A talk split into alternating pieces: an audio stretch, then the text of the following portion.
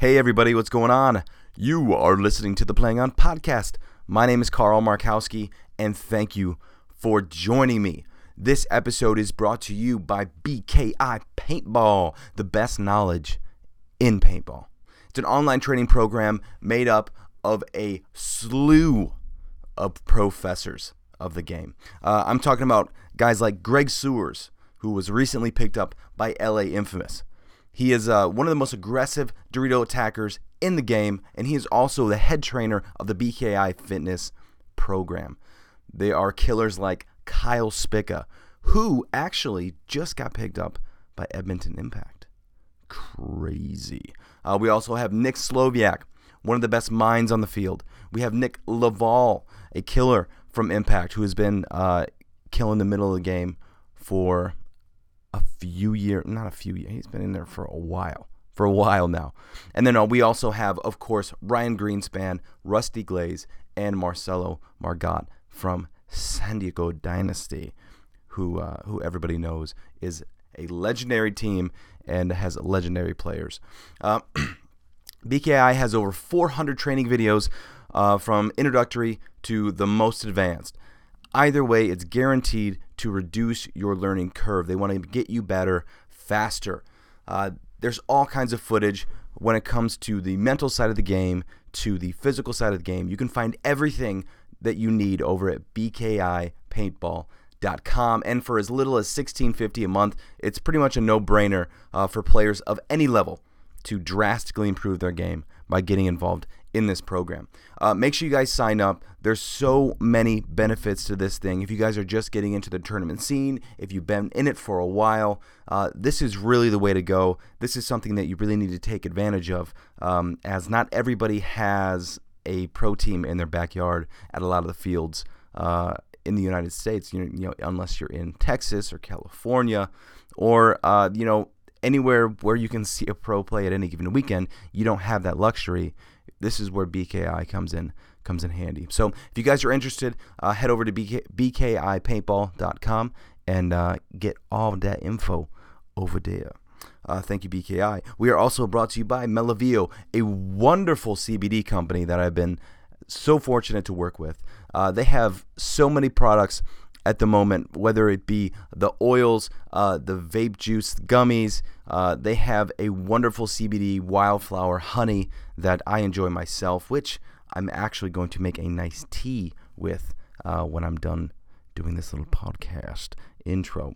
Uh, but one thing that I do love is their salve, their Savage salve. I use it for my knees, for my back, because I'm an old fart. Uh, I mean, I'm only 34, but and kids are getting in this sport at the age of like 10 11 12 i can't imagine. I got in when i was 16 and i felt so far behind. But um, they have all kinds of stuff over there. It's all locally made. It's wonderful product wonderful company. And uh, the honey that i mentioned was actually it's it's involved in a, a military a veterans program where all the proceeds go back to the veterans. So it's it's great. And if you guys use the promo code capital TPOP, you will get 15% off at checkout of your entire order. In that fancy. Check it out. Thank you, Melovio. Appreciate it. Uh, and we are also brought to you by Charm City Paintball, guys. If you're in the if you're in the market for a headband or a headdress, I highly, highly recommend Charm City Paintball. I have been working with Mike for a few years now. Uh, we've not only made uh, headbands together. We have well, he's been making them, but we've thrown some ideas around. Uh, but we've made some uh, some pack bands. We are in the making of a signature series uh, Markowski headband, which I'm super excited for. And uh, but yeah, he's he has so many on the market right now. A lot of pros are wearing them. A lot of divisional guys are wearing them. He's out of Florida. He is constantly sewing these things up by hand. Great fabric and uh, great combination of of uh, man, who is it? Uh, like Louis Vuitton like and Gucci like fabrics. So he does great work, high quality stuff. Make sure you guys check him out. Uh, Charm City Paintball on Facebook and Instagram, and get your hands on some very very nice headgear. You will not be disappointed. I promise you. Thank you to all of our sponsors. Uh, this episode is with the Rondon Dizon. Uh, he has been a little killer in the scene. He is a little nimbly, nimbly, nimbly. He gets all over the place. Skill level is insane. The kid has has come up so so much, and um, I'm I'm super proud to see kind of where he is and and how he's grown up in the sport, uh, not only on the field but also off the field with his personality, with his brand, um, with the Dizon Docs. It has been a, uh, a cool story. I've kind of been behind the scenes. You know, he was asking me a few things, and uh, it, it's just really cool to see uh, you know things come to fruition like that. And uh, dude, he's a killer, and uh, he has a good following, and it's only growing because uh, he's dude, he's super likable, super super approachable, great guy, and uh, great paintball player. And I really appreciated uh, the conversation that we had, and I hope that you do too. So, without further ado, here is the podcast with Ronnie Dizon.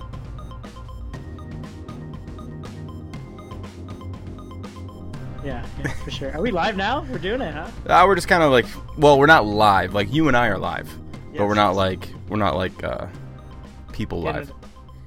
Getting Yeah. into the flow. Okay. Right. We're just spitballing. Spitball. Yeah, man. How you been? I feel like there's so much to talk about. I haven't talked to you in a long time. there has, there has. That's why it's kind of nice not talking because then we got a lot of things to, to Mhm. cover. Yeah, Um, yeah, exactly. I was I was actually rolling through our Instagram chat back and forth and just kind of going through everything. I'm like, man, a, a lot has kind of happened since uh since then. Yeah, since uh, well, since World Cup last year, right? Because that was your retirement. Yeah, yeah, yeah. Well, last year being like 18 or last year being 19. 18, 18. 18, yeah. yeah, yeah. Yeah, it's still early. It's so weird. right? So, No, I well, I thank you anyway for being the first uh, guest for the 2020 season. oh, this is awesome. Mm-hmm. Awesome, great guys. This is sweet. Yeah, I'm happy with that. yeah, dude. It's uh. Oh, and also, uh, congratulations on last year's World Cup win. Thanks, appreciate it. Yeah, that's But, uh, amazing, dude. Not a lot of people can say they did uh, have done that.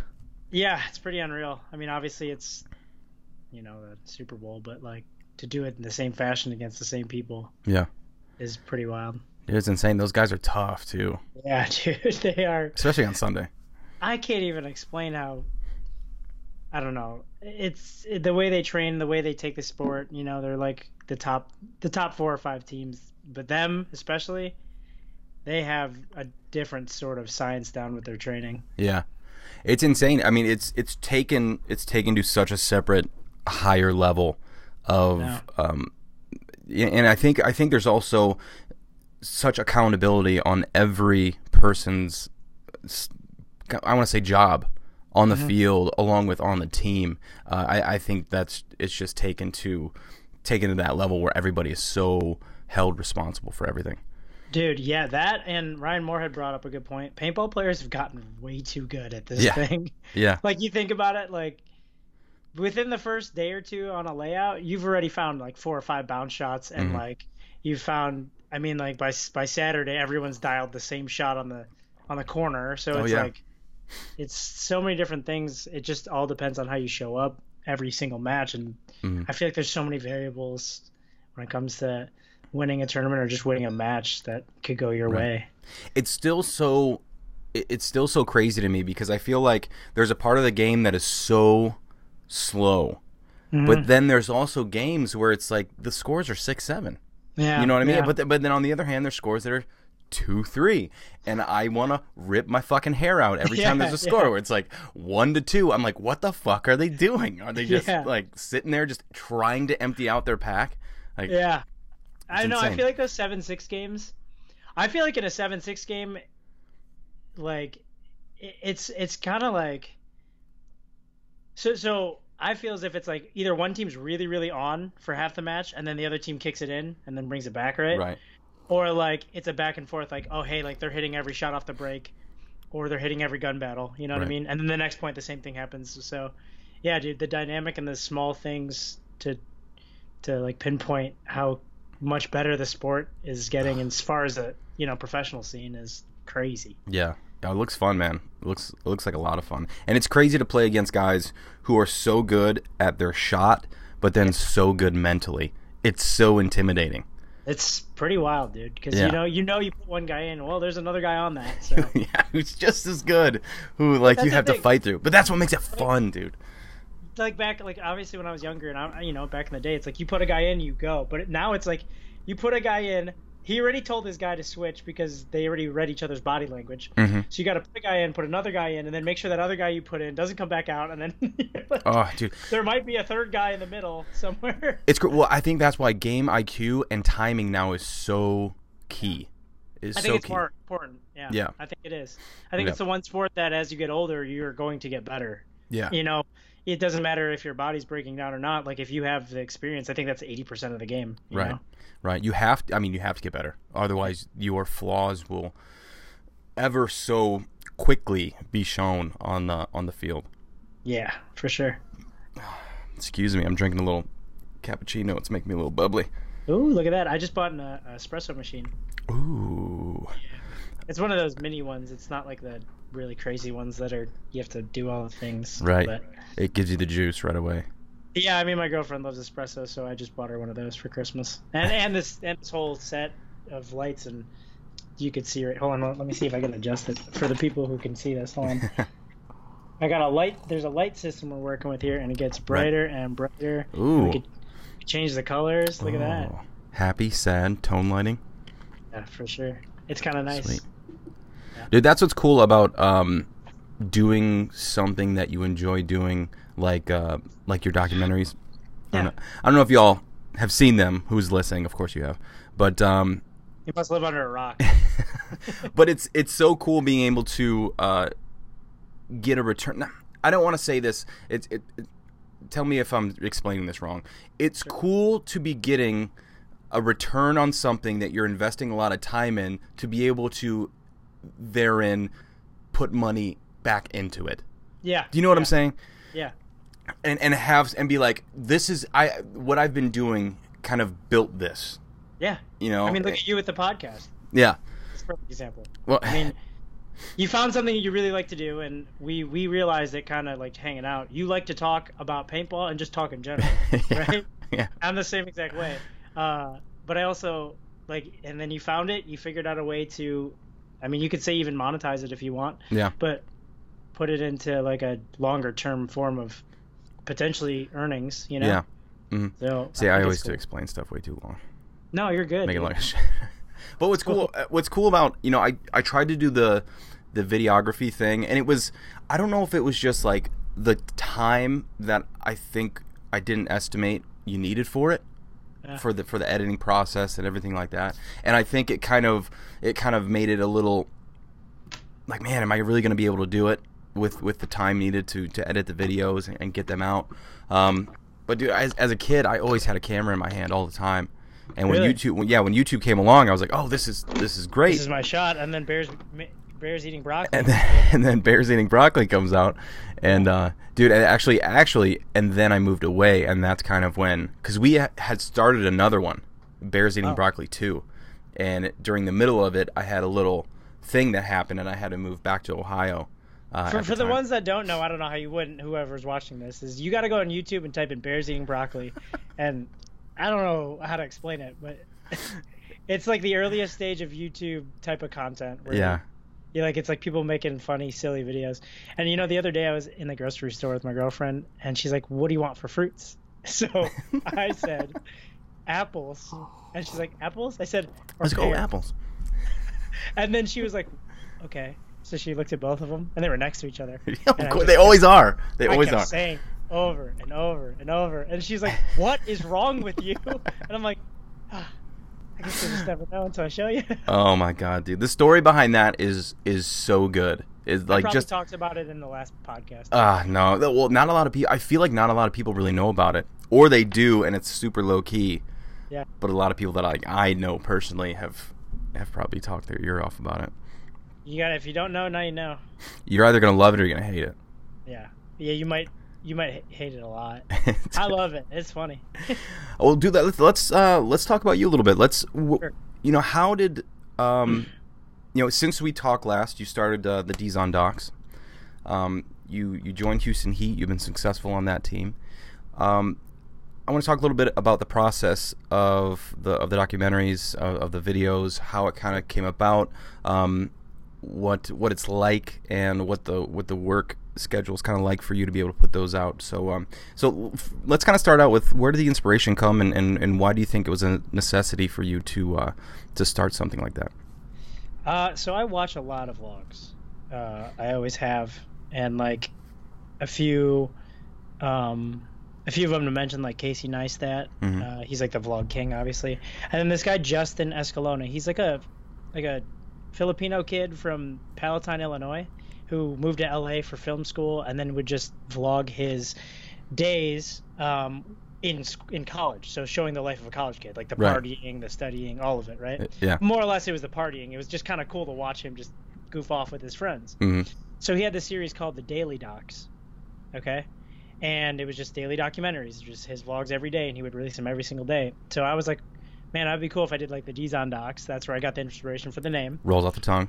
right? And uh, and then more or less showed what we did as a paintball players, right? I never really pulled the trigger. I wish I did earlier when I was on Heat originally, and Mhm. when I got released and went to Aftershock. Like I wish I showed that whole process. Um, I wanted to do it while we were on Aftershock. My my I guess my one thing was I was kind of not as motivated because we really didn't travel anywhere or do much, which was Right. a mis- was a mistake on my part. I think I should have just shown like The, process bigger- anyway. Anything, yeah. Right. So when I got uh, called back to go to Heat, I think the one thing that I really wanted to do is like, okay, I'm going to take, I'm going to show it to the fullest because I know that when I was on Heat before, we would do so many cool things, travel the world, you know, show. I guess you know, I mean, and no, it's no secret that Heat and teams like Heat and Impact, like you know, they have a different situation than every other team. You know, they Right. make they make it the job of the player. You know, so I wanted to show and give people, especially kids and anybody who wants to aspire to be a professional player, like what it's like at one of these upper echelon teams who have, you know, um, the financial backing and the support and the ability to to make this your full time job, Right. right? Because if I don't show this to someone, then they won't. Like some kid who wants to go pro. I, everyone's always said like, oh, you can't make a living playing paintball, but I mean, it, it's very slim to none, but it's still possible hmm one way or another. Ryan Greenspan's a perfect example. You know, he travels the world every single month playing paintball, teaching paintball, showing what he does, and I wanted to do that through through YouTube. Um, and then it kind of just sprouted to its own thing where it just grew to a, a bigger audience. People, you know, all these catchphrases and whatnot catching on. You know, like obviously it's like our own it's our own reality show. Um, Right. I wish I could do um, a little bit more unfiltered, uncensored type of things, but obviously, you know, you can't show everything Right. uh, because I think it would be cool to really show like the nitty gritty of everything. yeah. But you know, there's it's just uh, it's it's a lot of fun to be able to share those things.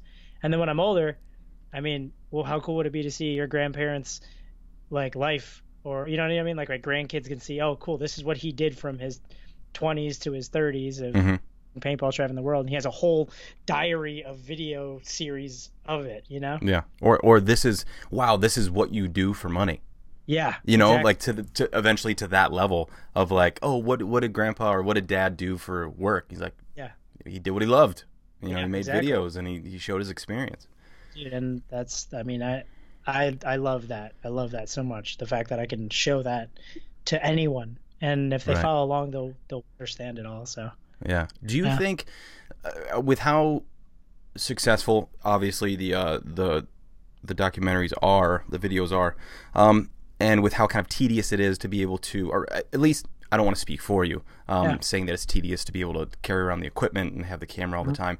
Do you feel that it kind of takes you out of the moment a little, having to document everything? I've had okay, so I've had this I've had this uh, conversation, and there's two sides of it. Okay, so one, I see where you're coming from with this as far as like, okay, if I'm videotaping, am I actually in the moment, right? Um, because like I'm not, am I living the moment or am I just there to tape the moment, right? Mhm. Um, and you could argue that I, I'm not because I'm videotaping and not actually there, or you could argue that I am presently filming, and I'm in the moment with my camera, you Right. know. Um, many can say that people on social media they're like, oh, they're you know they're too into what's going on in their story or this or that or painting this picture. Um, I just look at it as a way to be able to to okay, it's cool to say I went I won the World Cup, right? Yeah. But if there was zero video evidence and it was just our thoughts and there was zero photos of any documentation of it, then it's almost like, man, that would be It's another story. It's cool to us, Right. personally. But if I want to share it and I want- if I want to share that experience and the same emotions I felt with someone, Mhm. I want to look be able to look back on that video and uh, call it what you may. I think I think I'm presently there at all times, and I, I'm thinking in my head like, wow, I'm I'm I'm living this moment, and I'm being I'm the ability that we have the technology to document it. Right. I don't I don't think it's uh I don't know. It's it's teach their own at that point. Yeah, because I was always curious with that question, um, because of how much social media and everything kind of attracts everybody Sure. to that rather than the actual moment. Um, at least, but that's I, I think that's kind of what people on the outside see, and you never really know what the person is actually feeling, who's maybe documenting their life or, or you know through their phones or through a, a video camera Sure. or what have. So it's always a it's always a weird kind of judgmental area. I feel Yeah, yeah, you're almost like kind of saying, well, this is how I think you should live your life. You're living Yep. it. You're Yep. not how I how I would. So that's stupid. You know. Well, So I'm not trying to I'm not trying to come off like No, that. I was genuinely curious. So put it like this, Carl. You like doing podcasts, right? Yeah. They're pretty cool, right? Okay, enjoy so these are technically just phone calls or video calls, right? Yeah. So if you didn't record any of them and you did all of these, uh, and then it was just memories to you and that other person, that's cool. right? But the fact that you record it and you're able to look back at it and people be like, hey, like, dude, that one about this, I gained a lot of knowledge from it or I learned something from it. Yeah. Like I listened to your one with Archie and then your one with J Rab, and those two are I think one of my favorite ones from yours because those are two players that I think are, you know, I've players that I like to emulate or like look up to because they have this cer- certain mindset that I, you know, Right. I, I'm uh, fond of, right? Or the way they look at the sport. So I like to pick their brain and see if I can learn something from it. If you didn't have that, then somebody wouldn't be able to see that. Oh, hey, like I learned X, Y, and Z from this podcast, and then something else from this one, right? Yeah. So I think it's just technology is, um, in one way crippling us, but in another way showing what we really want to do is to share this. You know? Oh, it's such a double-edged axe. Yeah. I mean, on one swing you're gonna split the wood, on the other you're gonna split your noggin. It's just like, and it, and it can swing either way at any given moment. I feel. Yeah. it's it's such it's a crazy crazy crazy world. And um you know with paintball too paintball is so story related right? Because everybody has their story. And it's always who knows if it's right?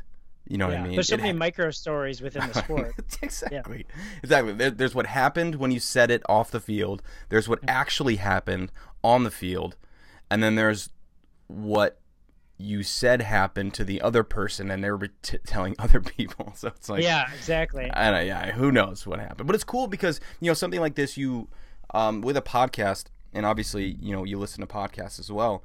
Um, is is you you gain this kind of relationship with people, um, even even if you don't know them. So like people who like listen to this, I've had people tell me that it got them back into paintball. It um, you know it, it gave them this knowledge, this knowledge, and it's so weird because I don't think of it like that because I'm I'm always genuinely just curious at how people's kind of brains work and how they think. And and um, I just like being able to kind of it's kind of it's probably a bad word, but like exploit that you know to to make you more personable and more kind of not that you aren't not, not that you aren't i mean you're obviously more approachable than a ton of pros out there um Thanks. more though some than, than most but it's like i feel like this kind of gives you a little bit of what your personality really is like and then your documentaries are visually Mhm. what your personality is like I, I couldn't agree more. I think, like what you said. Let's let's rewind back to what you said about I started playing paintball again because of this, right? Like, Mhm. you've probably gotten that a lot with the podcast, I'm sure, because it, people are always either driving or doing something. They listen to it. They're like, man, I need to get back out there. Like this is getting me the itch, right? Dude, I can't explain how big of a feeling that is because you're literally growing the sport. Yeah. And when people say grow the sport, it's like we're not going to grow it negatively bashing companies and other all these other things on Facebook. You Yeah. Let's go start something. Go show what you do day to day about with, with with what you do in paintball. Go start a podcast. Like do something on social media to to use this tool to grow the sport. Create. Ryan Greenspan and Marcelo and Yaya are perfect examples. Those guys just constantly throw out uh, nonstop content about the paintball and like the sport and Mhm. making it bigger. Tim's uh, ICC is huge because Ugh. it allows everyone to be able to play at, at a level where they can play against these guys who, you know, if they played on a, an X ball or a, a speedball course, you know, they wouldn't match up. But if they play in this, oh, they, the playing field's even, right? Yeah. So, and I know you play a lot of those, like you know, the woods ball tournaments, and I think those are huge for for the sport. It Mm-hmm. shows that we're just not only focused on airball, or you know what I mean? So, Yeah, yeah. I I enjoy the woods ball stuff and the and the hyperball and all that. Yeah. But I I didn't grow up playing that, Yeah. so I I do miss the tournament side, and and and I think it's because I am such a competitive person at at heart Yeah. that I enjoy playing those, but that's not what I feel. Uh, uh, what do I want to say? That, that's not that doesn't challenge me to where I kind of want to be.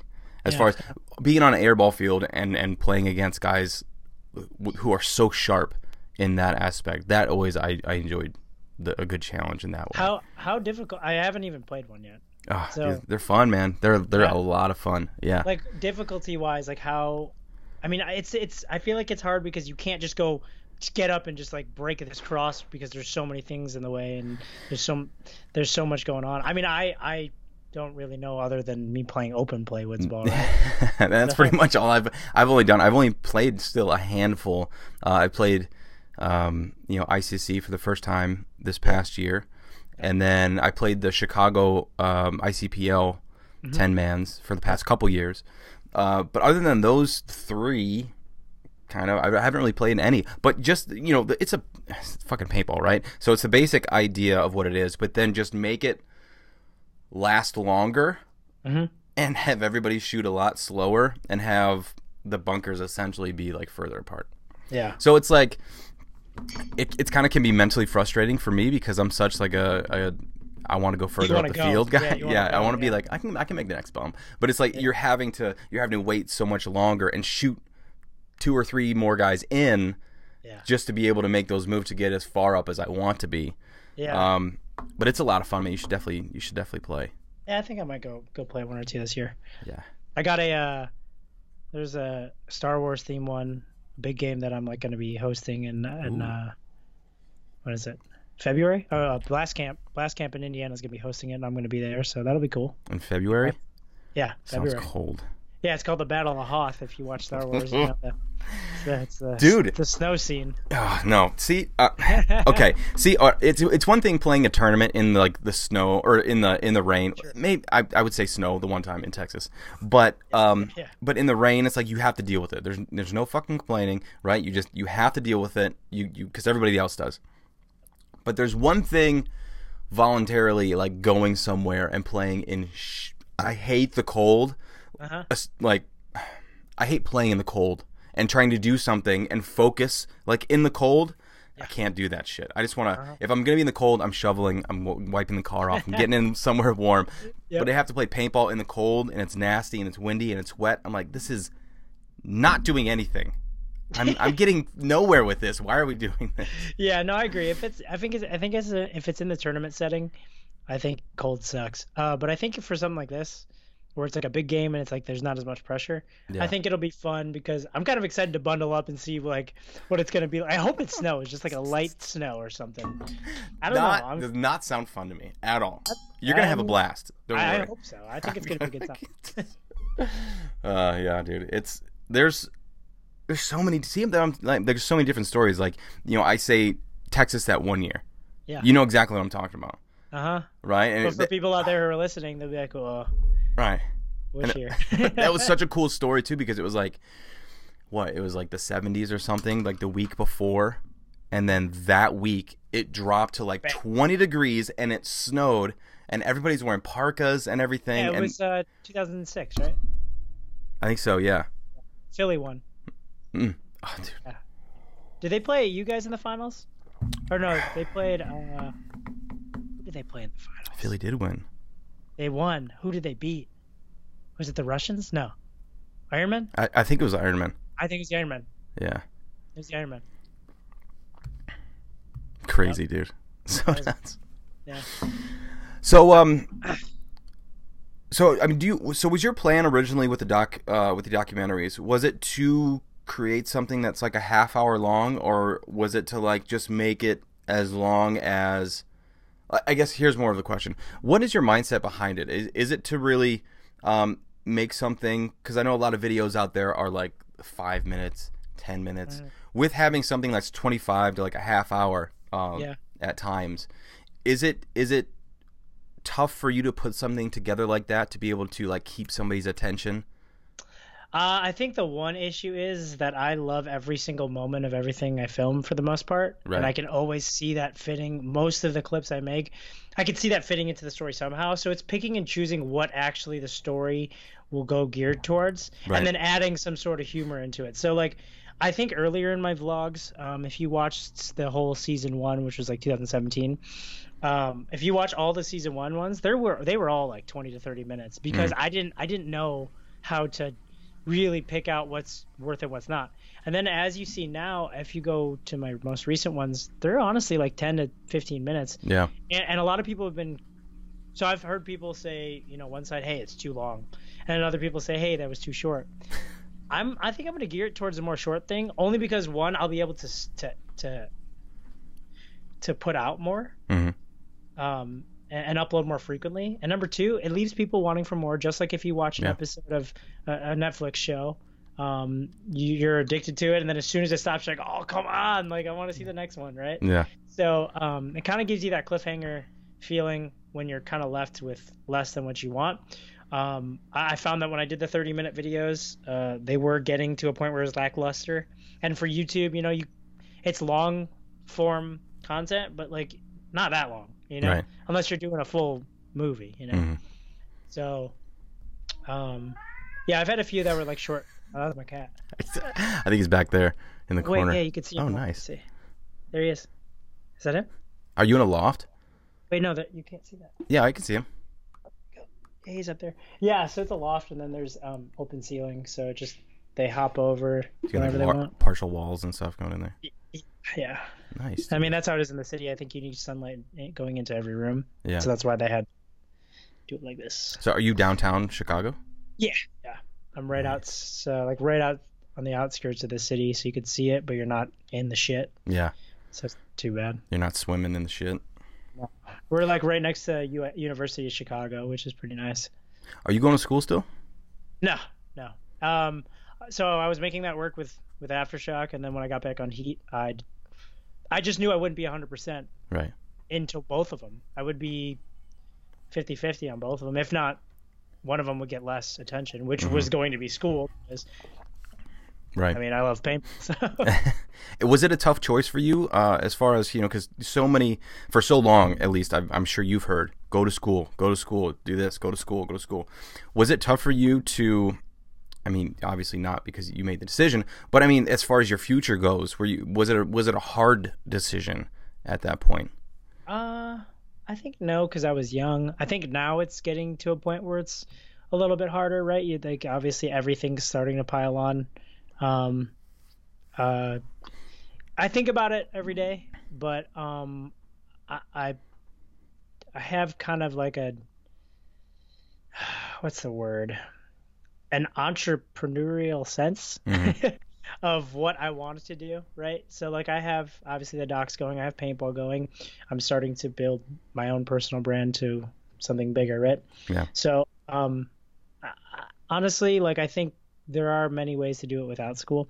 I think school is very necessary if you're going to be a certain type of thing. You know, you have to. If, I mean, obviously, you're gonna be a doctor. I'm not gonna say, "Hey, don't go to school." You'll Good luck a with that. Yeah, yeah. It's never gonna work. But like, if you want to be a social media influencer and start your own YouTube channel, you can learn that all online. Yeah. You know. Uh, but then you get the drawbacks of companies and stuff. Like, if you want to work for a company and have benefits with like health insurance and all that stuff, we can get into that. Yeah. Um, there's always drawbacks, but I, I don't know. It wasn't a hard decision for me because I was doing what I loved, and I think uh, I still, I mean, I still am doing what I love, and I'm, I don't, um, I don't want to stop. yeah. yeah, Yeah. I don't want to stop. So is it? Are you just playing paintball right now at the moment and doing the Yeah. the documentaries? Yeah, currently playing paintball, doing the Dizon Docs, and then actually, obviously, running um, the uh, like the merchandise for it because I've been releasing like clothing for it. Yeah. So like planning those drops, doing the vlogs, um, working with some companies here to help promote um, their products, and you know work with them to help me financially, Mhm. um, like brand deals and such. And then um, trying to this year, I'm actually trying to do as many clinics as I possibly can uh, because we're not going to Europe because they changed the rules. Right. So you Oh only- yeah, I forgot about that. yeah, you can only have one professional player over in Europe. We played all last year uh, as Houston Heat, and Mhm. this year we're going over to do exhibition games. I guess uh, that's the rumor. Uh, essentially, taking paint, pro paintball to places where they don't normally, they wouldn't ever normally see it. You know, Is this via the NXL? uh, I believe so. I mean, I know it's a rumor, but I know uh, apparently you go over, you do some, um, some sort of um, exhibition where you show pro paintball to like somewhere in Asia or somewhere Mhm. that really wouldn't, wouldn't get that opportunity to see it. Um, to so like you know, I think us and some other teams would go. I, I don't know the details, but that's what I've that's the most I've heard of Right. it. Um, but with saying that, that's only traveling like you know once or maybe twice. So um, last year I traveled more than I ever have, and I want to continue that. So we'll see. I, I think I want to travel and actually teach. That'd be cool. Yeah, I, I had a good time doing the clinic with you at Lone Wolf. Yeah, I was actually gonna set another one up there. Um, I don't know if you're still into doing clinics. I played paintball. yeah, we should go. Um, yeah, that was sweet. So actually, I referred somebody to that one that one of those videos Really? because they wanted to learn how to slide. Like, oh, there's, there's a great video Carl and I did um, from local, so I sent that to him. I, I actually watched those not that long ago because I forgot I forgot they were uh, they were filmed and they were on there. I am so damn long-winded just trying to explain something because my brain thinks about it in so many stupid little steps that I explain it to it and I feel like so many people are like, "Okay, yeah, all right, we okay, oh yeah, all right, we got it, yeah, okay, shut up now, let's do it." That's so funny. Ah, my my girlfriend goes, you know, you could have just said it like this, and I was like, I know, right? shh. Yeah, that would have saved me like 45 minutes. right? But I was like, well, you know what? It's content. You know, it's it's a good amount of content. If I would have said it in two seconds, then Sure. you would have had two second video. So I got a question. Yes, sir. What do you got planned for this year? Anything big as far as paintball wise? as far as paintball wise, um, I plan on playing ICC again. Uh, possibly the the Chicago ICPL. Okay. Um, probably do a couple clinics as well. Uh, in the mix, I know I've, I've been asked a couple times to uh, to do a couple clinics, which is funny. I'm doing all my clinics with the. Uh, I just have an Emek. That's all I have now, so I'm just Oh, doing it with that. Everybody else has electric. I'm, I'm just doing it with the Emek. dude. But Yeah, it's yeah. paintball's paintball. For Um, sure. But yeah, that's about uh, that's about it. I've had a few people Did you get- contact me. Did the Columbus level guys hit you up at all? Uh, kinda, kinda, sorta. Okay, so I kind of put that together because obviously you live out there. Yeah, Um, how far does that feel from you? two and a half hours.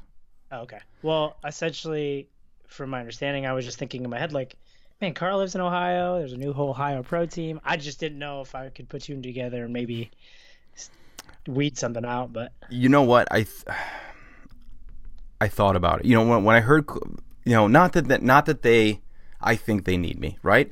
If anything, I would love to help them out in any aspect. You know, whether it be just experience, come down every once in a while to their practices or, or whatever, just to give them any kind of just help in that direction. Play wise, um, play wise is tough because I, I can't be committed the like I feel I should be like to you, be yeah, yeah to be able to help them out um, in a way to succeed, but also to kind of fulfill something in me to where I feel like I'm giving 110 percent, uh, and I can lay it all on the field with with you know with no regrets of like Yeah. missing a practice or or this or that. Which what is, and I, I've said this on on other podcasts, which is absolutely what we needed. It goes right back to what we said in the beginning of the podcast was guys like yourself, teams like Heat, teams like uh, the Russians, Dynasty, Impact, those guys are playing all the time. Those guys are playing in in on the weekdays, on every single weekend, and that is what you need to do to be able to be as successful as you guys are at that level. And if I feel like I can't do that, I don't want to jip not only myself but the team that I'm playing for, Yeah. and and make it feel like they're they're investing in something that they're not going to get a good return on. Sure. I'm not. That's understandable. Yeah. Yeah, but I mean, Yeah, it, I- it would be great. Yeah. No, I just I, I heard it. I was like, Ohio, Carl. It all clicked in my head, and I was like, maybe, maybe he's just gonna emerge back out. I don't know. You never Yeah. know, right? It's tough, man. It, it's tough. Like, even two and a half hours is not that long, but now with Sure. two little kiddos and everything, and and you know, it's it's just it's tough because I, I really enjoy my weekends with the with the kids. The fam. Yeah. Well, Yeah. I mean, you have other you have other responsibilities. You know, Mhm. Yeah, yeah. you got bigger life things than a sport of paintball. It's fun though. Man. It's given me so much, you know. And uh, this is I'm hoping that me doing these is kind of conveying my appreciation for uh, the people that I've met, uh, like yourself and, and everybody from around the world. Um, kind of conveys how much the sport really meant to me, and still does mean to me. Yeah.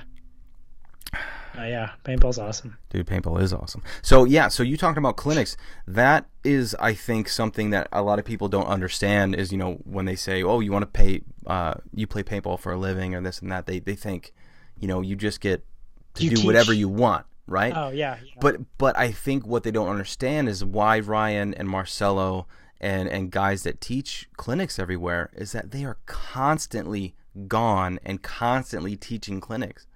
All that's all they're doing. Yep. You know, and then there's a lot of work that goes into that to be able to live whatever lifestyle a professional paintball player really really does. Yeah, I mean, if you look at it, the players that I mean, pe players quit because of like two or three reasons, right? Not quit, but more or less step away. Mm-hmm. Um, because I don't want it to make it sound negative, but they step away because of a commitment, whether it's kids or family, you know, wanting to start something new. Right. Uh, for example, Jerby. Jerby just, you know, he just had a kid. You know, it was time for him to step away and go to his next chapter. So there's that. There is an injury where it's a career-ending injury, and a lot of those times those guys stay in as a, like a coach or something, something, right? But that makes the people step away, and then the third thing is just not being able to keep up with the burnout from all the travel. You know, some people Yeah. just really don't want to commit to all that sort of travel. Yeah, if you want to do it as a full-time thing, right? Right. um, which I I want to say I experienced last year, but not experienced to the sense of like I want to quit. I think it was just more than I've ever imagined, right? Because I went to Australia for four events, and then I played all the European events, and I played all the U.S. events, and I did clinics on the side. And then I'm just looking at Marcel and Ryan. I'm like, man, these guys are just shredding it, dude. and I'm like, they've been doing, and then and Tim too, Tim Montrose. Yeah. Like, and I'm like, they've been doing it for years, just the same exact way. And I'm like, dude, this is this is a real grind right here. This is what it's really about. Yeah. It's that's the that's the behind the scenes work. Yeah, and like when people say like, "Oh, you get you're so fortunate to be able to travel so much," sometimes it's not fortunate. Sometimes it's like, man, this is going to be a long haul to Australia, or uh, you know, like eh, I'm going to be away from my my my girlfriend or my family or whatever for so long. But when you start to gear your mindset like, hey, like I should, I have the privilege and the opportunity to do those things.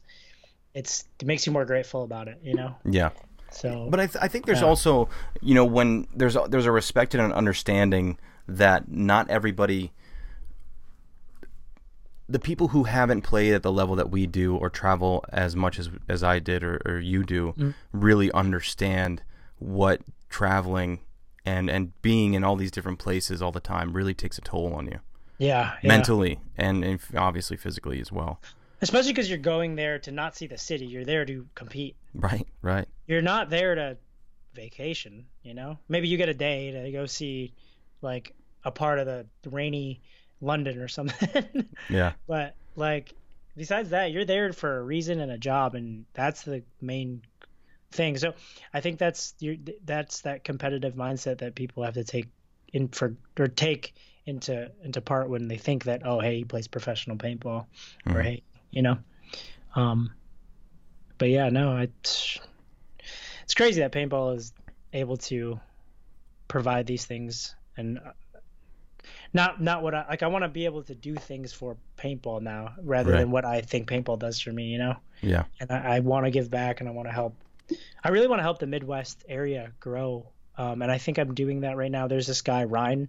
Uh, he runs this um, this thing called free parking in uh, out here in the Midwest or in Chicago land area, Indiana area, and essentially it's not like a it's not a team. It's more or less like a hey, like you you know you go on a Sunday morning to go play team practice and you don't know anybody, you know. Right. Well, these guys from this free parking, it's not a team, it's like a club more or less. Like, hey, like, yo, you don't have anybody here? Well, we have like 25 people here, a part of this thing called free parking, where you just come roll with us, and then Mhm. gives them a home, you know. And um, I think that's one part of it where it's like you there's so many clicks in the sport when you go to practice um, that you need to find where you fit in, especially if you're a new guy in the sport. Yeah. Um, but then the next thing is elevating the level of play in the area. You know, look at Texas right now; it's blooming with competition. Right. You know, like everyone at X Factor Paintball Park, those those teams that come out of there are like Division One to almost pro players. Some of those camps, you know. Tough dudes. Yeah. And then you look at the AC camp. I mean, they just brought another pro team up because that camp was thriving and teaching players the right way. I really feel like I know Aftershock was trying to do that, you know, with the shock kids and the lower tiers, but I think there was such a gap between like a shock division two or one team and then the pro team. Mhm. And I don't think there was much linked because I, I feel like the Aftershock, the pro camp was so um, separate from like the, the, the younger tier teams or like Yeah. the, the lower teams. So I think I want to help bridge that gap from going from Division two, Division one to pro uh, in this area. I, th- I think, I mean, with what we're doing with helping these these guys in the area, I think it's getting better. But Yeah.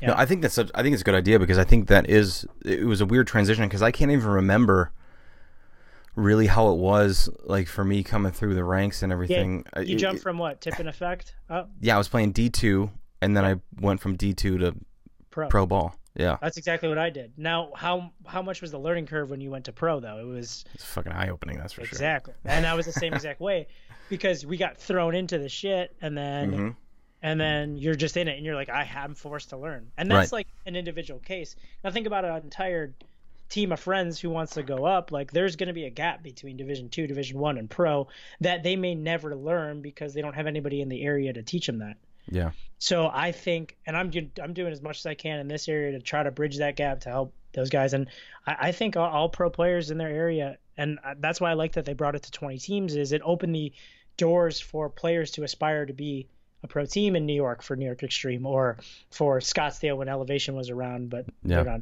anymore. But now for Columbus, you know, now there's people who go to level up who go, there's an outlet for me to go pro Yeah. in this area, you know?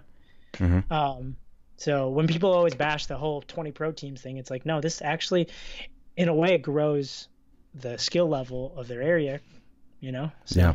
That's I I was super excited when I heard that down there and you know I I really want to go down there and play uh play more uh Yeah. paintball cuz I've been I've been having an itch you know recently just because you know I've been uh you know doing jiu-jitsu and I've been getting back in shape and everything and it's just Yeah, yeah. paintball paintball becomes a part of you. It's definitely a part of my character, that's for sure.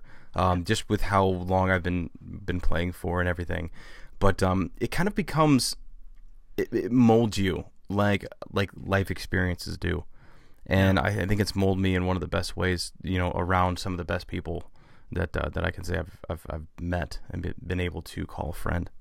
True. Like yourself, it te- too. it- thanks, man. You too. I, I think it teaches you how to read people very well Yeah, because you're so you're you're in it with so many people. There's so Mhm. many people you experience. Whether you go play like a local tournament or you go travel the world with a bunch of people.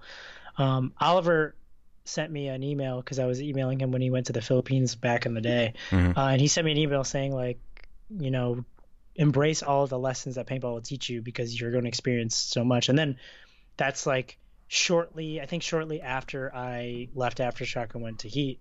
Um, and it was like there were so many things going on, and it was like so much to take in, dude. There was so, I mean, it was like okay, like there's so much outside chatter, like I gotta let not let that not affect me, and then there's so Right. many, well, so much criticism, so much pressure, um, but it's like stress. But Sam and Sam, Chad, and Ryan put it in a good way. It's good stress. You know, Mhm.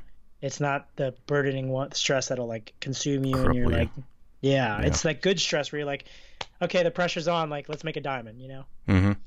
Let's, And, uh, you know, I, I let's kind of talk about a little bit that transition from going from aftershock um, Sure. to heat. What was that? What was that decision like? And, and kind of, were, did they approach you about it, or did you kind of approach Sarge with this new sense of enthusiasm for the game coming from aftershock? You know what? Uh, so I actually was working.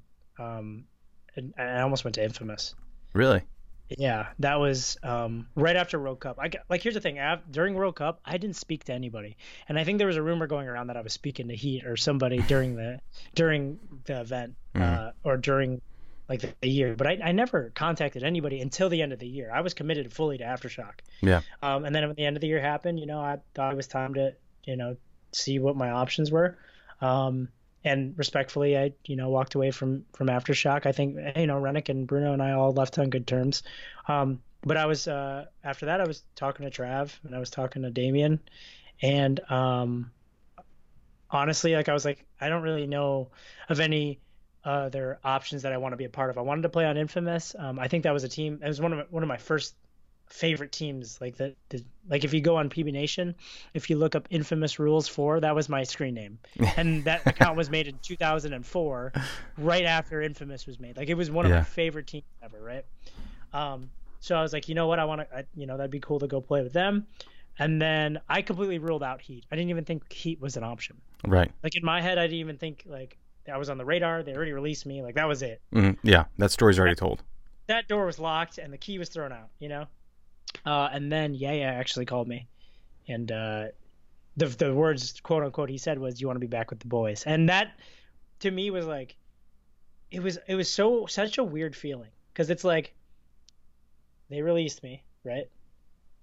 You know they they released me. I, I was salty about that, obviously. Um, As anybody But- would be, right, but no matter what you say. Yeah. Exactly. They're wanting me to come back. So I didn't see the bigger picture yet. That big paintball lesson, right? So I was like, do I go back? Like, I mean, I'm already setting something else up, you know. I know Impact was actually they were looking at players. I, I didn't even explore that option, but they were Mhm. looking at players and they picked up Brandon Cornell. Um that that year. But like that's obviously like the same type of spot that I play, you know. Um so I was like, okay, do I even try to explore that? I didn't know. I didn't I had no idea. Um so when I figured out the heat thing, I you know, I I thought in my my heart and I thought it was the right move because let's let, let, let me come back and show why I deserve to be on that team, you know? Right.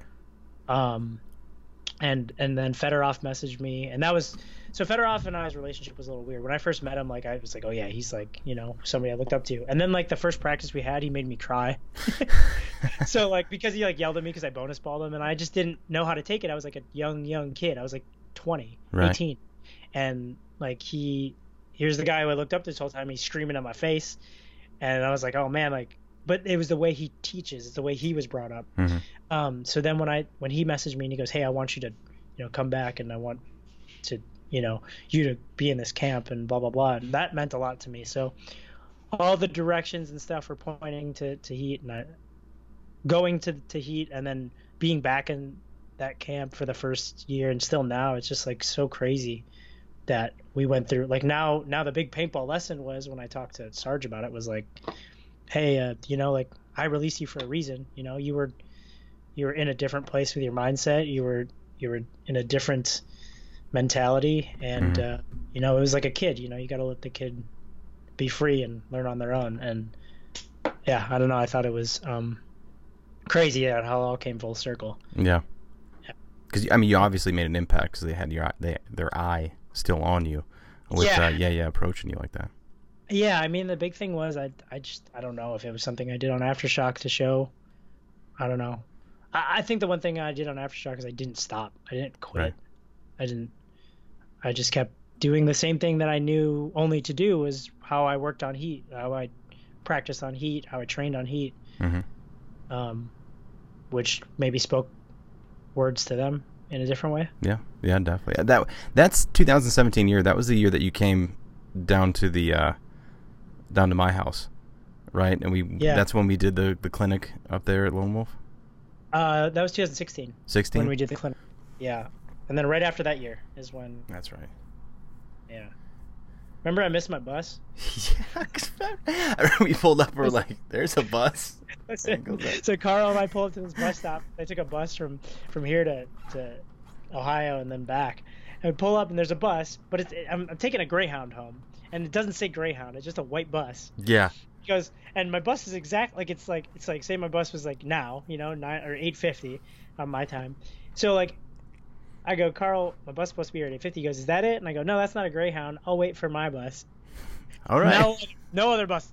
No other buses. I find out that was I found out that was my bus. So now uh, I'm like stuck in Ohio. I'm like, okay, well I gotta go find the next bus out. Next bus out's like the next day. So Carl and I just ate some cheese curds and hung out. We just made it work.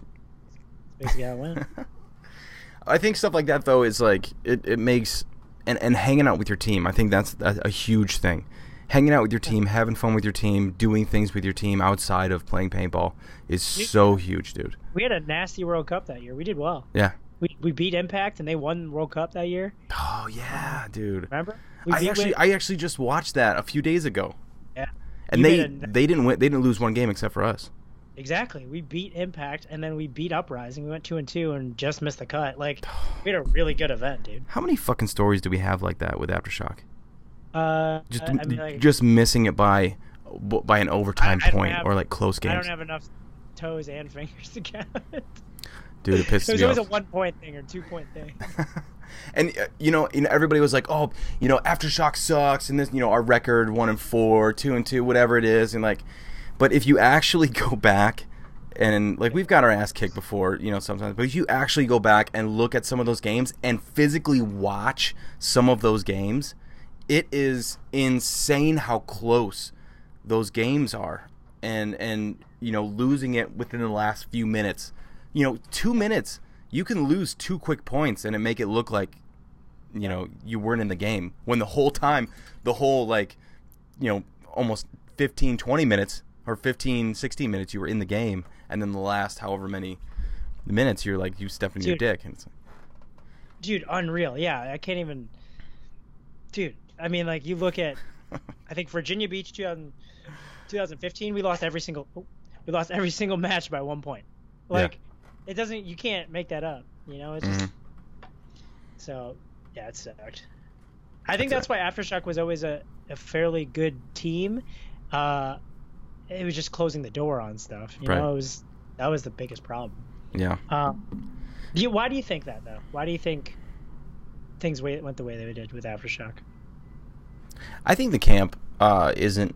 I don't. I don't think the camp was as serious or as committed as a lot of the other ones. Um, I- I, think all the players uh, individually were very talented. Accumulatively, I think it was it was really tough to get everybody on the same page on the same day. Yeah. Um, you know, I, I think just commitment levels were very different from from a variety of players and, and everybody. So it's it's tough to say because you know it you know some games we look like we deserve to be there, and some games we look exactly what we deserved. Yeah. Um, you know, so it's it, it's tough. But I you know I loved every minute of it. Minute of it. I wish I could play for you know a Midwest team all the time to be able to bring like you were saying you know bring paintball to Sure. uh, to where you live to your area. And I, I really hope and I, I really hope and I really think that Columbus uh, is is going to do that. I think um, they're going to do that. And then another team that you got to keep on your radar is Blast Camp. Blast camp. They have a semi-pro team now, or going to be semi-pro. Mhm. And I've been playing with those kids ever since before World Cup. And I'll tell you what, those kids, I, I don't know what it is. They just know how to play as a team very, very well. Yeah. and it's it's like the most fresh what's breath of fresh air that I've have seen in a while in this area because these are all kids who grew up around me kind of um like they were young kids when I was playing divisionals and playing pro. Mhm. and now they're at that level where they stuck with it. Like these are the same kids from like 2000 and 2012 and 13 who are just in the area who are now actually semi-pro caliber who could be potentially professional caliber once they you know start start getting it out there. And I'll tell you what they have a really good system going a really good camp. So Yeah. Uh, don't be it's blast camp revolution and don't be don't be um I'm I want you to quote me on that when they go pro or something yeah, I'm man. dead serious It's paintball's exciting. Paintball's exciting when you have a group of kids coming up I mean, perfect fucking example is Dynasty. You know what I mean? A group of kids that comes up and they play together forever, Friends. and they learn their tendencies, and yeah, they're all friends outside of paintball. Yeah. Yeah, those are the scary ones, dude. Those are the ones that the, the players have more motivation to play for each other. Yeah, it's fun every time you go out there. Even even when it's not fun, it's fun. Yeah. You know? And if you lose, you're still with your friends. Yeah, dude. You don't want to lose, but if you do, it, I mean, it is what it is. You fucking pick your Yeah. pants up and you go, you go play paintball with your friends in different cities, or every So weekend fun. in the same city. Yeah. Yeah, we should go find like a. If you, there was a um a mechanical tournament I wanted to play, but it landed on the first weekend of uh the like the layout, and it was you have to use like a Spyder or like a um Tippmann or something. Or Mhm. no, not a Tippmann, like a Spyder or like a blowback, like a piranha or something. Right. And it was open division. It was an open division three man. It looked Oh, really fun. I started like looking at eBay, like okay, let me try to piece together like like a two hundred dollar setup that'd be real nice, you know. Mm-hmm. See, I want to play like things like that where it's just way different, way. Um, was not not to bash that XL, but it's like just kind of straight, like just to s- explore the other, you know, Yeah. outlets of it. It. Although I love the NXL. Yeah, dude. Well, yeah, that's clearly, um, you know, the reason why you are where you are. But, um, but I, what the ICC and those ten mans kind of did for me, uh, and shooting a mechanical marker, um, more so than anything, it kind of brought back that nostalgia feeling of when you first started playing, Really? and just feeling, feeling the one ball leave the barrel. Yeah. With your one pull, kind of a thing, and that kind of that nice snappy feel of just the, you know, it's weird, but Mm-hmm. I'm gonna have to get my hands on one of those Shocker CVOs and go play it. I heard those are really nice too. Yeah, I think I'm gonna. I might even. I might suit up this year. We'll see. I'm. It's on my birthday every year. The ICC. you got to be there, man. yeah, maybe. Of course you do. Um, but it's cool. You know, I'm not. Uh, I've only shot the Emek. What's crazy though is the Emek's only like 220 bucks. Dude, that's so nice. So Think good, of- dude, and it shoots amazing. Think about it like growing up when we're in our era, like that's like a piranha right there, which is not nearly the marker that an Emek is. The You know ease what I of mean? use is insane, dude. And people are using That's those for rental markers. I'd like to start doing some more reviews on like other types of markers on You my should, channel. dude. I think I, I should. I really should. Not mean, to away explore- from it, Yeah, explore spot, your sure. exactly, exactly. but it'd be cool to just you know test products that I don't know that I I feel like I could be reputable enough to learn and know. Like like if you reviewed a marker, you have good um, knowledge of what it takes to have like be a nice marker, you know. Right. Um, so I think I think I could do the same. I think it'd be sweet. It's such. Want a to start a channel? It's a great area. Let's do it. Let's do it. See, I'm not obligated to anybody, so it, it's I have no pressure on my shoulders. But but the thing is, is like when I first started doing anything, um, it was you had to say, you know, this marker. You had to say, you know, this. You can't say anything outside of those. Otherwise, you're even if you're saying like, oh, it's not bad. You know, you're kind of promoting that product Another and it has to be yeah that's why when i was playing it was such a gray area of really luckily i had planet What's- like I mean, uh, you've been with Planet since the beginning. So yeah Those are Yeah. Guys, yeah. I think I think the one thing that you um you you are is that you're a walking billboard for these companies, you know? Mm. I mean, essentially you shoot their marker, you're you're a, a form of advertisement for them. If we're going to go down to the nitty-gritty of what it really is, it's not even a secret, you know? yeah Um but I'm I'm very fortunate to have the sponsors that I have. Shout out to DLX, shout out to HK Army. there you Um, go so, yeah, but no, I mean, I think the real thing is like it'd be cool to be able to. Uh, what's that guy's name? Paintball ruined my life. Have you seen his channel? yes and i just forgot his fucking name right as you said that jesus christ i don't got it Okay. I I, think- I don't know if I have. I'm either. I think I sorry. I'm sorry, him. dude, if I forgot your goddamn name.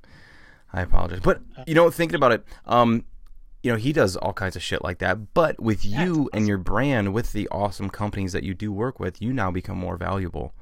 Um, with with your documentaries and with how much you're on social media or whatnot, you become more valuable. And that way, you know, I always got shit with uh, being with Planet, but I always I always talked to those guys, and I also was always, you know, tagging them and being upfront of like saying I really enjoy their markers when I truly absolutely did. So it's like you doing Yep. stuff like this, like the documentaries and your social media. I mean, that only like you said, you want to grow your brand. That's exactly what you're doing. And now a, a sponsor or a company will now look at you and you know kind of see you as an asset almost, mm. True. which is you know you can play you know to your advantage. Yeah, yeah, absolutely. I mean, What- if you want to, if you make the right moves. Uh, are you working with uh, X or X Factor? Goddamn. Are you working with HK Army at all with like some kind of collaboration? Uh, yeah, we have. We've done like headbands and stuff. I think Yeah. this year I'll probably do some another headband or something like that. Yeah. Um, yeah, working on some stuff with them. We do a good job of doing content together. Yeah. Um, yeah. How do you like those uh, magnetic uh, packs? Packs? Yeah. Oh They man, sick? I- dude. Uh, which vlog was it? If you look at my one of my vlogs, it's called the new gear from World Cup vlog. I think it was like three vlogs ago. Uh, I talk about it, dude. I swear, you put that thing on, it's like pre-broken in the Yeah. way they molded the back piece. Yeah, because you know how the back piece is normally just flat with like a lumbar pad. Right. This one already is conformed, like pre, like like brand new. So when you put it on, it's already strapped around your back It's already before contoured. even. Yeah, it's probably one of the most comfortable packs I've ever worn in my life, if not the most comfortable. Now it does add a little bit of weight having the magnets in there, but Sure. nothing noticeable. Yeah, It's yeah. I mean, it- it's like adding a pod or not to your pack. I yeah, feel. exactly. But you you you get the magnets, and you they're gonna last longer than Velcro, so Yeah. you got a pack that'll last you a long time. Um, what was gonna say? Do you ever, do you ever listen to Gary Vaynerchuk's podcasts? I have not. Okay, so there's a segment that I really like from it, and I think I wanted to bring up in, into your podcast. Mhm. What is something you're obsessed with right now? And it doesn't even have to be paintball. It could, it could be a TV show, it could be a food, it could be anything. But is what's something that's like you're obsessed with? You could you can name like a like a few things. Honestly, right now, at the moment, what I find what I find myself watching videos on and and uh, just kind of impulsively thinking about is Uh-huh. jujitsu. Really? It's it's that's we, it's it's my it's kind of my obsession as of late of just like how many different moves there are, how many different just ways there are to, to contort your body and contort your opponent, and it's it's weird, dude. And there's a lot of different teachings of the same thing, which is cool. Dude, that's cool. Sam talks to me about it because I think you and Sam talked about jujitsu Yeah. a little bit. Yeah. What What about you? That's my girlfriend's in the other room, but I'm gonna say it right now, and it's it's it's the honest truth. Call of Duty Mobile Oh, really? on the mobile phone, not Ooh. on Xbox or PlayStation. Yeah. And I don't know why. Maybe it's because I could just have my phone anywhere and play. hmm But I swear, it is the closest thing to playing paintball on a phone besides actually having a paintball video game. hmm because you are literally playing like you're playing on a console from like i mean it, it, the, the graphics nowadays with with phones are ridiculous Are you like It's having this- it like like up here, or are you just looking at it as like a phone? You're not wearing a headset or anything. just- no you, i mean i wear a headset because you can hear footsteps right but you Oh, hold right. it sideways i have this controller thing that actually like taps the screen so you set your buttons up and it taps the screen it's pretty wild but like i swear to you it is the most fun thing i've done in a very long time besides play paintball Mm-hmm. i can't and i, I can't even bs it Really? It's ridiculous. Yeah. And I'm like, I'm very, very high ranked in the game where I'm like actually playing hard players who are like on their i. There's kids playing on their iPads Oh and they're like God. using six six fingers to play. And I'm like, dude, these kids are cra- yeah. Like I watch like these kids on like YouTube and they stream and stuff, Yeah. and it's like a mobile game, and I'm like, this is crazy. But these kids are so good. And then I watch it, and then I try to learn. It's like I'm watching paintball. I'm like, okay, this kid slides and shoots with this gun, and he uses this attachment. Okay, I'm gonna try that when I go play. then I go into a game and play, and it's like, oh, that worked great, or it didn't work at all for me. But Yeah. it's a lot of fun. I suggest everyone downloads it. Dude, I started And I a, had to- a few years back. I started. I played uh, the Call of Duty on the uh, on the just the console, and I had to stop after about like I would say a month. I had to sell it. Yeah. Because I, I I had that was the only way that I was going to be able to get rid of it and and be free of it because there would be times where like three hours would go by and I'd like and I'd like look Yeah. around like what the fuck just happened? Like, I wh- where did the time go? what the hell just I think happened? I think you said that in Archie's podcast, right? Yeah, you guys talked about that. oh my I'm the god. same, dude. I'm the same way. You know how you said I have to stop? Yeah. Well, I'm well past that point, man. I don't know what to do. I'm so, I because you know you're travel, we're traveling so much, right? Right.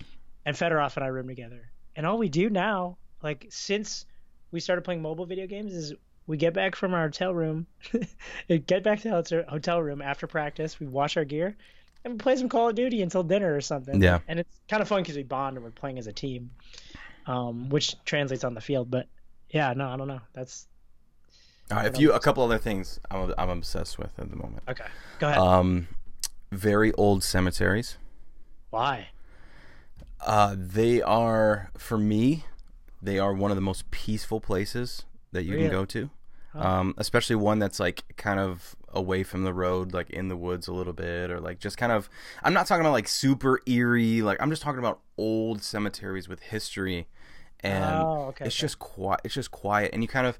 We went through one today on the way home from from a job. I stopped at this uh, cemetery out like by Cleveland, and you don't I don't think you realize how many people not like you but I I don't think everybody realizes how many people there have actually been like before us and the kind Yeah. of and the generations before us and that's you know I, I don't really think about it that much but when I go to these these cemeteries and we actually go to a as a family we go to this cemetery locally uh, this old cemetery and it's so beautiful. It's like this these huge trees and just all this stuff and it's quiet. There's no other dogs and we take our dog there. We're not supposed to but we do anyway. Yeah.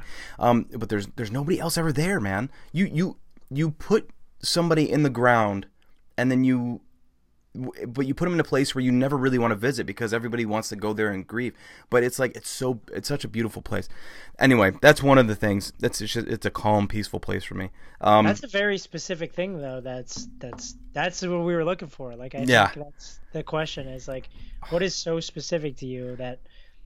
Because I can't relate to that, but that's, I mean, now that you bring it up, I understand why you you feel as if Yeah. it's something, you know. I get a lot of people asking me. I was like, "Why you have pictures of your kids playing on like headstones and stuff?" I was like, "We're Jeez. just we're just at a place. It's just like in, we're enjoying the space. Yeah. You know, we're not we we go around and we like pick up flowers and we we pick up vases and stuff and we pick up people. We pick up garbage and we just pick up and make you know if things fall down from like nature or whatever. We kind of pick it up, make it look nice. I can Um, see some people thinking that was disrespectful, but I think when you put it in the way of listen, like we're enjoying the space, we're not we're not disrespecting anything. You know, we're actually taking care of this space and enjoying the beauty of it. then Yeah. yeah. Yeah, I mean, I'm, I'm sure no matter what, if somebody came by and we were, you know, running around some relative's headstone, they wouldn't like it. But if we, were, I was able to explain it in that particular way, I'd, I'd hope they would understand. But uh, That or you'd be like an episode of Seinfeld where you're talking out of your ass. yeah, exactly. um, so that's that's one of them. Uh, another one lately is uh, reading. I've Cool, been yeah, I've been so uh, I've I just acquired this book um, called The Four Agreements. yeah, I that know uh, that I've read. I've read that one. Uh, another one is the uh, I just got the Four Hour Work Week. That's a good one too. Um, or I didn't get that one. That that's one I'm I'm going to get, but I just got uh, what is it? Uh, Rich Dad Poor Dad. yeah, that's Just about too. about fi- about finances and everything, and just um, and then there's a, another one I just read. Oh, um, the Jocko Willink, um, uh, um, extreme extreme ownership. Ownership. That's yeah. it. Yeah, a lot of Rogan stuff. I listen to Rogan a lot. I've I actually listened to podcasts more than I listen to music. Music now is very specific for me. Uh, Mm-hmm. For certain times, and now my like leisure time, uh, whenever I'm like taking road trips for work or whatever, or just around the shop, I listen to podcasts because it's so informative for me, Mm-hmm. enjoyable and informative. So it's like kind of you, the best of you know two worlds.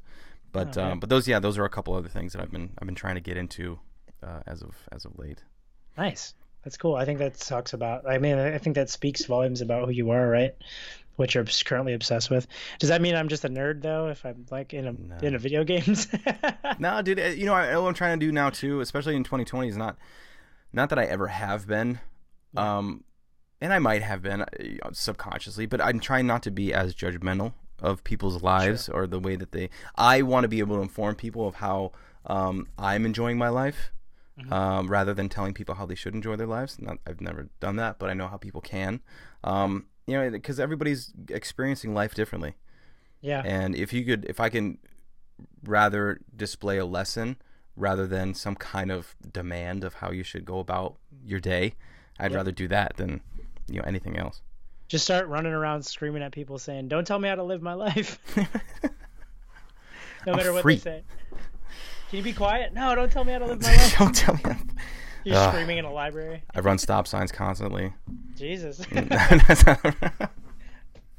um, I, I want to talk a little bit more about uh, the documentary process. Yeah, what uh, what is it like for you, and kind of what um, what is your process at events uh, when you're when you're documenting at events?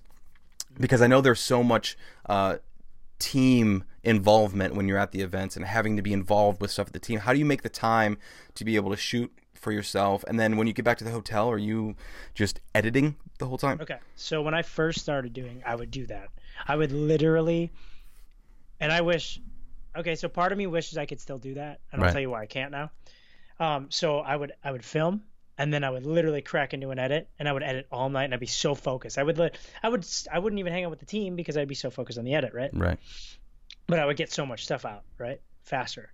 But the issue was it was that I would, um, like I said, take myself out of the experiences with the team, right? Mhm. So as of lately, and we kind of have a an un what's the word unspoken agreement within the team like hey i'm not going to put out practice footage of us and event footage.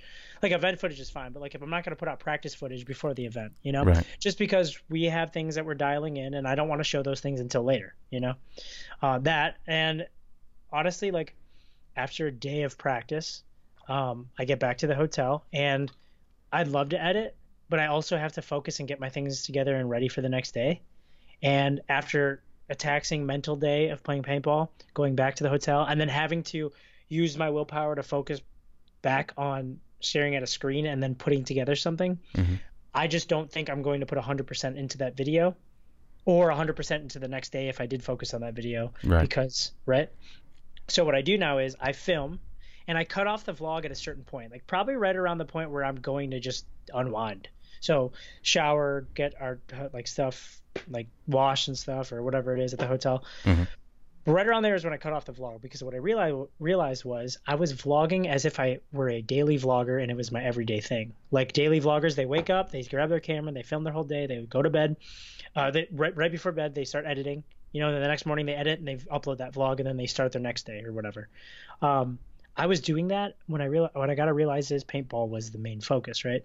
So I would have all this footage, and then it would pile on, and I'd be like, oh, I'll edit it later, edit it later. Next thing you know, I have all this footage. Mhm. So now what I do is right after practice, um, I, kind of I kind of plan my day as in like, what's the story of today, and what can I get out of it? Okay, today's practice, so I'm just gonna focus on some practice points and what I did before and after practice, uh, and then I'm gonna cut it off around like four or 5 Mhm. So I cut it off at four or five. That makes it easier for me to edit that one day because there's less footage, but I have a goal for that vlog, you know, which is like what I did in practice that day.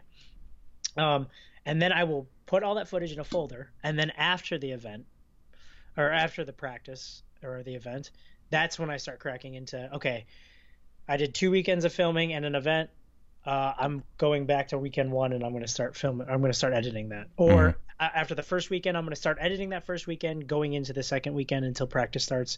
Then I'll drop any editing, and and then I'll repeat the process until all the vlogs are done. Yeah. So um, I think some people made it apparent, um, or some people can see that with the vlogs that I upload, which like, hey, like whatever I'm uploading now is from something in the past, you know, um, and it could be even farther back. But right now, the only thing like I guess in my vlog schedule is the World Cup finale, and that's going to take a long time because I want to capture so much of the emotion. But like I didn't have any footage because we played, Yeah. you know. So now I have to scavenge between three different videographers and like Go Sports, and then try to piece together a story of my own perspective, Right. which is what makes events kind of harder. Um, Yeah. so it just depends. Right now, I got footage from um, Little H from HK, this this kid, this little kid Mikey, and uh, um, Pineapple Productions. I think you know Mhm. Know if you know. So so um, Pineapple Productions and them, and then some stuff from Go Sports, and I'm gonna piece together whatever I can and show my perspective and narrate it as if I, you know, Yeah. um, the best that I can. But that's the process going into it. Have you ever tried the daily vlog idea of of, of I want, I want to so bad. I would love to do that every single day. And I honestly, if I didn't play paintball, I think that's what I would do. My one issue with it is, with paintball being my main focus, I it's not possible in the sense of of when when I train and stuff. It's like, okay, if I if I wake if I if I do an event, right, those pile on, and I can't daily vlog those because I'm not going to upload that day, unless I were to not show much of the practice, if that makes sense. Yeah. Which would make the vlogs a little lackluster. Well, it depends because if if if there's people who watched that like the behind the scenes stuff, because obviously something happens every day, right? Yeah. So if somebody's watching because they like the behind the scenes stuff because they get all the action footage from Go Sports or from whatever highlight videos come out or whatever, then because I like a lot of the behind the scenes stuff, like personally, I mm-hmm. like stuff that you don't you don't see because every everybody always t- turns out highlight videos of people playing and this and that, which are awesome, great, amazing. But I like the I like the story being told behind the scenes. For example, I would love to follow. Okay, if you did a daily vlog, I would watch it just to see what you did your day to day. Or You would be I- bored out of your fucking mind. But but that's what- but but you would think that, right? I, I see what you're saying with this. Though. You would think that. You would think I'd be bored. But I actually could watch somebody wake up, go to work. Like as long as as long as there's something about that person that I was interested in pursuing, Right. I would love to see how they could make the day a story. You know. So if like you showed me the process of you waking up doing this, and care of kids, next thing you know you prop into the podcast, and then you ended the day, and you're like, I'm gonna end the day by eating this donut and go to Mhm. bed. Like that stuff is interesting to me, and that's why I watch the vlogs. Right. I like to see, hey, what did this, what shoes did this person choose today? What what meals did this person choose today? So uh, actually, I, I watched a lot of bodybuilding uh, vloggers I can I, like tell. to watch. Yeah, if you can't. look at it. uh, what is it called? I like to watch like their process of like, okay, they're training and then they're eating and then this is Mhm. what they ate that day and like this is how they're taking it into recovery into the next day. Um, that stuff, I don't know, it's interesting to me because it's like, cool, I'm vicariously living through a different type of life. Right. Yeah. I think Maybe that's one of my. Maybe, I, What, what are you saying? Maybe I'll try like a um, not maybe I will. I will this year. I'll do a 30 day vlog challenge where I'll just do 30 days in a row. I think I think that would be awesome. I think that would be That'd be awesome. I think that's one of my biggest one of my biggest downfalls. I'm such a harsh critic on myself. Where me just telling you that you'd be bored out of your out of your your mind is me telling you what you think or what I think you should. Yeah. You know what I mean? So you're it's trying like to, you're trying to tell me how to live. I'm already, I'm already trying to tell you how to live, and I'm already psyching myself out, telling myself it wouldn't be a good idea. See? I just fucking shit on myself already. It's the fucking second day, and tomorrow's my birthday. So like, why would I even? Oh shit! Yeah. It is. Yeah, dude. What do you want for your birthday? Uh, I want a is Dizon Docs hat. You do? Yeah. I'll send you this one. I'll, I swear. Hold on. This one right here. Hold on. I bet I'm really loud. Stella, am I loud? She might be sleeping. No, I might be- Not loud enough.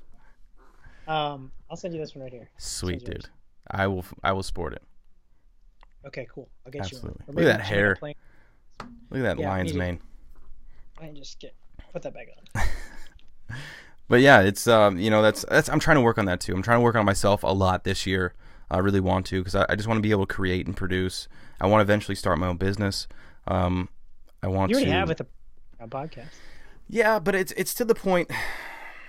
It's a weird it's a weird area, right? Because it's like you're. I'm trying to figure out a way to generate more listens, but you can't.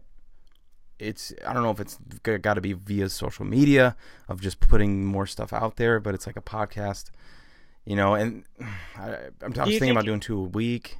Do you think? Okay, I think two a week would be good. I think. How? What's the most you've ever done in a week? I've done two in a week and then one on a weekend, so almost three. Okay, do you think you could consistently do? Because what I do with the vlogs is I upload every Monday and Friday, Mm-hmm. and I try to stick to that. If I if I can't stick to it, I will just tell the audience. Usually they're okay with it, Right. but they have no choice. Um, Yeah, if you could cons- stick to a consistent schedule. I think that's one thing that I saw from YouTube is your your listens and your views will go up. Um, Right. I think the second thing that that you could do, and I I don't know if it's it's going to be hard. I think. Do you think that by and I think about this too with the vlogs. Do you think by restricting yourself to only paintball will only cap you at a because you've interviewed everyone under the sun Right. in paintball. Yes. Um, so it makes me wonder, like, are you? Is it gonna cap you in a box of only paintball? Not saying that paintball is a bad box, but Right. how big will the box can can, can the box possibly get? You know? See that that's the thing too, and you know I've had this discussion with my wife uh, before too, and um, because I've actually I've interviewed my grandfather, I've in- interviewed uh, one of the black belts from the gym, uh, and I can I can talk to anybody, you know that I, that I want to talk to. I've, I've I've reached out to people wanting to bring them on, of like of uh, just different areas of the world outside of paintball, and it's tough because it's it's the same thing like you were saying like paintball is kind of it's the thing you're doing right now right it, it's kind of where people know you and i'm trying to think of like a direction of where i would be able to go to where the people who listen would continue to listen Mhm. but in a direction of where i could kind of direct it to be able to grow the audience Yeah, because I I feel as if like okay, you're known in the paintball world, but then you go to a different complete subgenre. Like, why would people listen if they don't know who you are, right? In the sense of Right. like your status socially in that in that area. Um, I think, and, I've been told that I should do vlogs that are outside of paintball, but it's so hard because y- you are such a figure in the sport, you Right. know. Um, See, what I think for sorry, I, I just want to as I had No, this thought. I'm thinking about you know people watch because you're you're intriguing to watch, right? Okay. And why can't you turn? why can't you turn? And this is why I was kind of talking to you about like the everyday vlog thing. Why can't you turn what you have and what you do um, on the main stage of, of your documentaries and just kind of fold that over into a daily kind of thing that you do? Because you obviously you know you take care of yourself you have an interesting lifestyle um, uh, in what you're doing. And why not just kind of take that to the YouTube level of, a, of an everyday upload where I don't think that would take away from what you're uploading on an everyday or, or on a, uh, a weekend basis from your Yeah. events and practices and just kind of make it a thing of where that would intrigue more people because now you're going to get an audience obviously you're going to get more hits because you're going to be putting out more content but now you're getting an audience of that daily vlog um, that's your genre right of a daily vlog and now that kind of interests people and then that will start to be like oh oh he plays paintball? That's cool. And that's just another thing that kind of folds on top and the people who are watching you um, I, I guarantee you they're watching both because you are a paintball player, but also because you your videos are interesting, right? No, your that's- lifestyle's interesting. So I, I, I, yeah, no, I, I really think I, I, I should daily vlog. I think you could. I, I I honestly think you could, but you don't want to obviously go in over your head. But I think if you go about it the right way, I think there's there's obviously obviously a way it could work. Uh, there's so many people doing it, but you don't. I mean, you don't want to you know stress yourself out or, or take yourself away from the yeah, from the, the because I think goal. daily vloggers, that's their job. You know, Mhm. when you're daily vlogging, that's what you do nine to five. That's what that's what you do every day. I, f- I feel like when my focus is being the best paintballer I could be, it's hard to daily vlog in the sense of like that's not my job. You know, that's it's a side thing that I love to do. right. I guess it would just have to come down with time management. I'd have to sacrifice a lot of different things, and it's already hard with how much I travel with balancing, you know, relationship and life. Right. Um, yeah, no, I, I I think I'm gonna take a crack at a 30 day challenge. Maybe I'll do it. What's what is it? January? Maybe I'll do it in February. I think I'll do it Yeah. in February. Every day. Yeah, you know what you could do is you can do it just with. I mean, obviously you do with a bigger camera and a big setup, but you could do it with your your phone or with the you know with a small point and shoot or so, you know something with decent audio or whatever. But Sure. um, yeah, it doesn't have to be anything crazy. Like it's just gonna fill content on your page. Gotta show it. Yeah. Yeah, I should. I might make a second. Maybe I'll make a second channel of just daily vlogs. We'll see. make it your main one. Just do a different playlist. Fuck it. Fuck it, why not? You're you're you, bro. Let's run it. You got to do two podcasts a week. Ooh, okay. Starting in February. February. You and I will will will go because Alright. it, it's gonna take some planning to do all this. Yeah, definitely. I'm definitely gonna have to figure out what the fuck I'm doing. Okay, I'll hold you accountable. Well, hey, you and I dude, both the February. You both call me. Hey, I didn't get any of that shit. we're not doing that ever again. uh, dude, thank you, thank you so much. Um, I had a great time talking to you again, and um, you know, I wish you the best of luck coming up. I, re- I really hope I get to talk to you um, more and more as your uh, as your channel's growing, as your popularity is growing. Um, I know you're a super humble dude, and uh, you deserve everything that's coming your way. So, uh, I really do appreciate you taking your time uh, and talking with me. Thanks for having me on. Absolutely, man. Anytime, any right. anytime. See you tomorrow. Yeah, we'll see you tomorrow. Later, bud. Have a good one. Peace. Thank you so much, Ron. I had a great time talking with you, brother. I really hope that uh, that you guys do well next year. I hope that you find a, uh, a European team to play for. I know you're looking for because uh, they're doing. If you heard the pod, you just heard the podcast because you're obviously listening to this.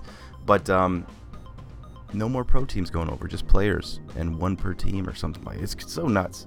It's it's so crazy that it's not going to be the same. But um, it is what it is. It happens. It happens. But thank you all for listening, uh, and also a big thank you to our sponsors. Like I said, guys, BKI Paintball. If you're looking at some kind of program to help increase your game and your mental capacity to get better at paintball, look into BKIPaintball.com. They have all kinds of videos, instructional, um, along with walking the field, with the mental side, with field awareness, anything that you can think of. BKI Paintball will have it. And they are constantly uploading new content that you guys can see. Go ahead and join. Uh, let them know that you heard you heard the, the little shindig from the Playing On podcast. And uh, and yeah, dude, he Anthony runs a great program over there, not only with BKI Paintball, but also also also with the uh, the Paintball Combine, with Team USA. He has all kinds of great programs going. Um, I tip my hat to him it's uh, it's great great thing that he's, uh, that's going on. So make sure you guys head over to bkipaintball.com and give it a check.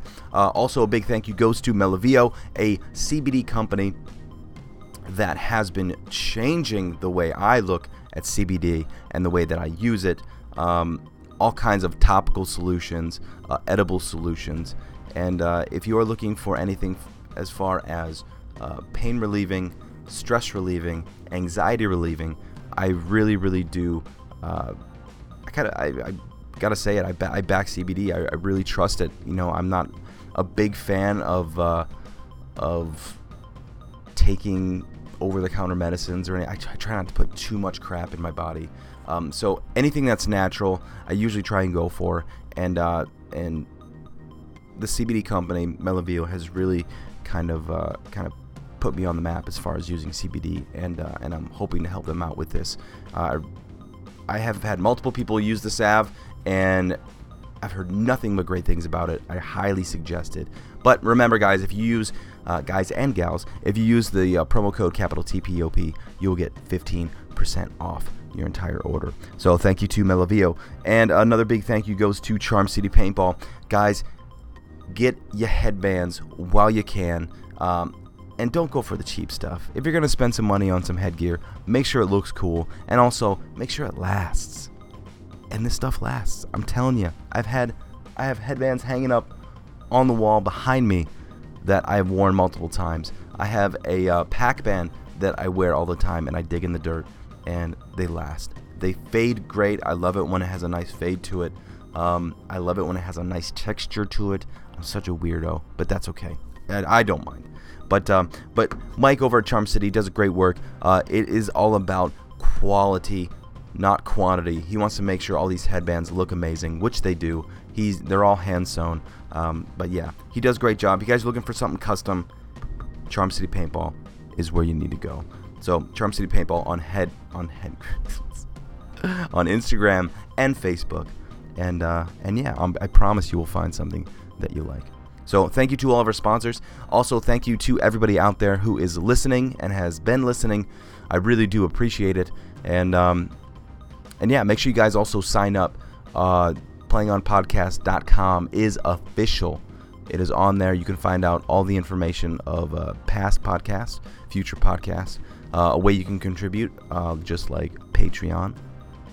But uh, but yeah, I appreciate all you guys listening. I really do. It's great. I'm hoping to have uh, more podcasts coming out here soon, and um, and we'll go from there. Now that the holiday season craziness is over. So uh, so appreciate everybody. Thank you very much. Make sure not to text and drive. We like you alive. I made that one up, but it's probably already something. But uh, yeah, make sure you listen to podcasts like this one, and we will see you again here soon on the Playing On Podcast. Peace.